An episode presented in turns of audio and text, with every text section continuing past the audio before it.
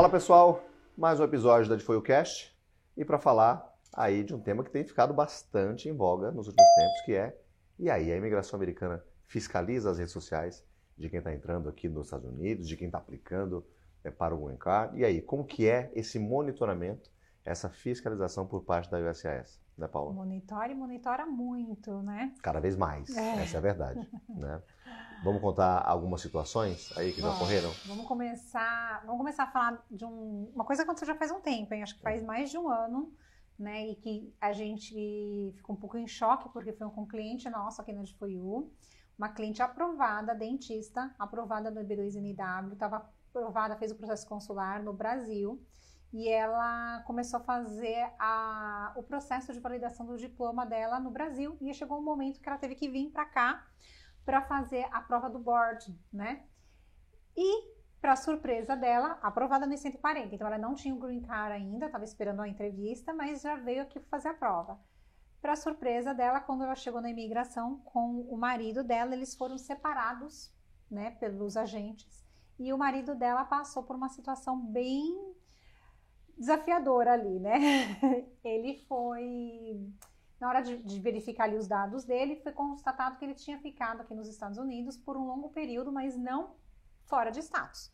Ele ficou seis meses dentro do status, foi embora antes, mas a imigração, naquele momento, queria entender o que, que ele ficou fazendo aqui nos Estados Unidos, seis meses longe da família. Se ele eventualmente trabalhou, né? É mais nesse sentido, né? Exato. A, a, pergunta da imigração, onde a imigração queria chegar, era se ele tinha trabalhado em algum momento nesses seis meses. Né? Já que ele tinha ido embora antes e tal. Então separaram os dois e começaram a fazer perguntas ali, né, para eles. Eles conseguiram é, responder bem, mas o que surpreendeu eles e a nós foi uhum. que ele pegou, pegaram o celular dele, colocaram o celular dele em cima de um outro equipamento, como se fosse uma calculadora, e aí esse equipamento puxou as fotos que estavam salvas na nuvem dele de 2019. Então, isso aconteceu em 2022, três anos antes, eles conseguiram puxar essas fotos e começaram a falar isso, isso, né? O que, que significa essa foto? Isso era um trabalho que você estava fazendo? Exato. Então, ou seja, eu acho que o recado que fica principal é puxam sim. Uh, não é tão frequente. Esse tipo de situação, é, por exemplo, não é tão fre frequente, até porque gera uma demanda ali. Você tem que uma sala específica dentro do porto ou do aeroporto. É uma checagem secundária super tecnológica, uhum. isso é totalmente possível, não uhum. se esqueçam. Uhum. É os Estados Unidos da América. Né? Uhum. Então eles têm te tecnologia para isso. Então o recado que fica é, puxam, podem puxar sim, uhum. tá? O que está no teu aparelho é telefônico. A gente acaba escutando cada vez mais, mais, perdão, uh, histórias como essa de pessoas que na entrada tiveram seu celular apreendido ali por algumas horas ou por alguns dias às vezes, para que seja checado ali uh, o histórico do que essa pessoa fez aqui. Então isso Acontece sim, isso é verdade. Então tome cuidado com, primeiro com o que vocês fazem aqui. É, a gente sempre deixa claro que nós não apoiamos nenhuma atitude fora das regras, que seja ilegal. Se o teu visto é um visto de turista, não trabalhe. É a orientação da DFOU. É claro, seria até um paradoxo se nós orientássemos de forma é, diferente. Então, não faça nada errado, tome cuidado com o que você arquiva no seu aparelho. Vindo para cá, um ponto muito importante. Muita gente acaba entrando em grupos, relacionados a empregos e tudo mais, que existem vários aí, tanto no Facebook como no uh, WhatsApp. Então, tome cuidado se você está num desse grupo. O ideal é que você não esteja, né? saia desses grupos, porque você pode sim ter o teu aparelho checado e as redes sociais também, né? É importante a gente falar um pouco agora das redes sociais, né, Paula? Sim, isso que o Wagner falou é muito dos grupos, ah, brasileiros na Flórida, brasileiros em Deerfield, uhum. brasileiros em Orlando, e assim vai, né? Tem brasileiro, grupo de brasileiros para tudo, tudo quanto é lugar. lugar. É. e aí as pessoas, às vezes, querendo antecipar a vida dela aqui nos Estados Unidos, entra em vários grupos, começa a fazer perguntas que são perguntas para quem estará morando e não para quem está vindo com visto de turista.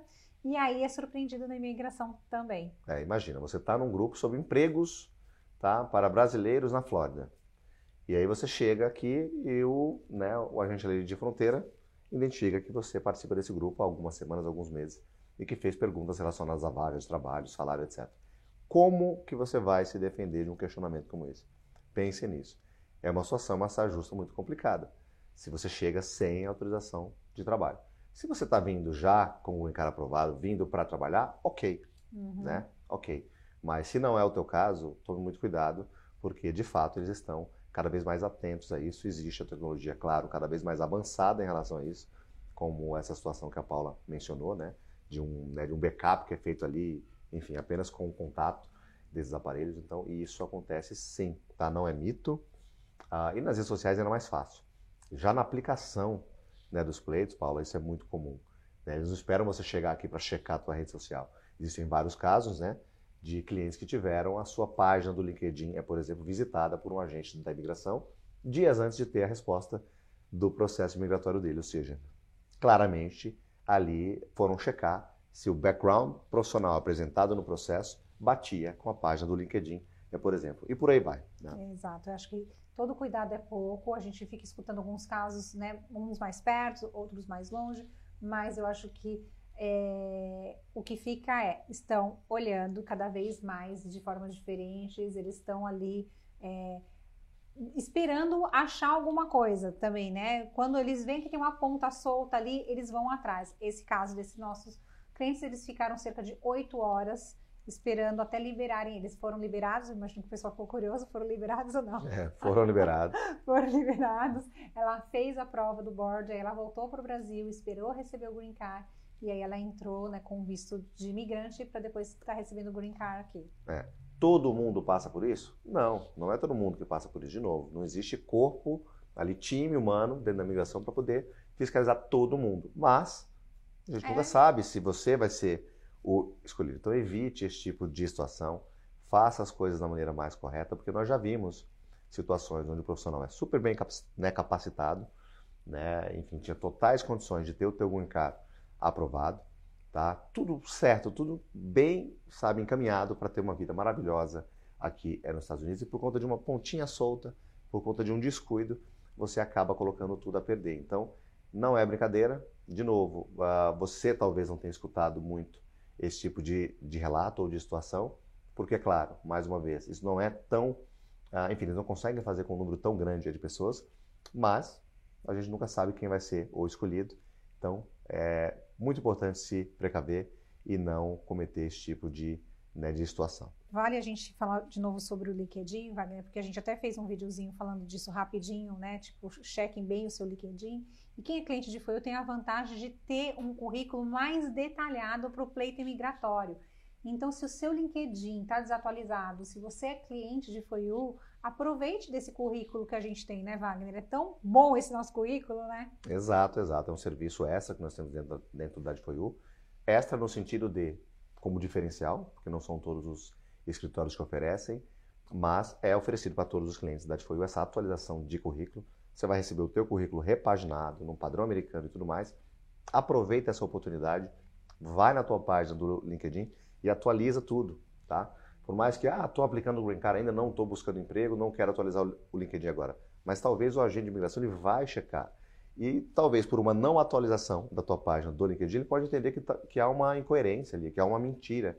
Então aproveita essa oportunidade, vai lá, atualiza, deixa sempre, né, Paulo, o mais coerente possível com o teu processo migratório, para que, de novo, né? Depois para explicar que focinho de porco não é tomada, aquele velho ditado, Exato. é complicado. Às vezes foi uma, às vezes está desatualizado, às vezes foi uma incoerência que você fez, né? Ou manteve ali nas redes sociais sem intenção, mas que aos olhos de um agente de imigração, um olhar mais negativo, pode ser uma fraude, pode ser uma sim, mentira, sim. pode ser uma inconsistência. Então, nomenclaturas, importante. eu acho que é muito importante isso. Às vezes, né, pessoal do pleito imigratório, do currículo para o pleito imigratório, fala ali, ah, essa nomenclatura no Brasil é X, aqui é Y, então vamos ajustar. Só que você não ajustou na página do LinkedIn e aí né, o agente de imigração vai falar, pô, mas ele era isso ou ele era aquilo? Né? Então é muito importante essa, essa checagem, né? Uhum. A gente sabe que o currículo imigratório ele é muito detalhado, mas eu acho que ali uns 70% dá para aproveitar para colocar no LinkedIn. Não tem dúvida. A Paula levantou um ponto muito importante, que é a conotação do cargo. Né? Não é por simplesmente traduzir.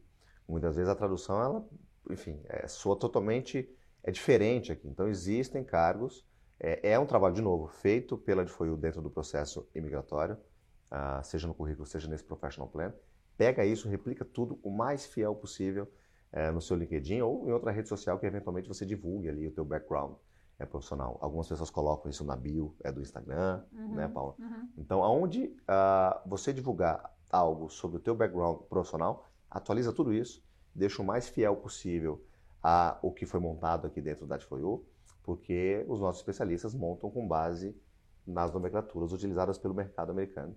E, de novo, às vezes é, uma, é um relaxo ali, às vezes é um descuido nosso, não é uma má intenção, mas qualquer diferença pode colocar o teu pleito imigratório em risco.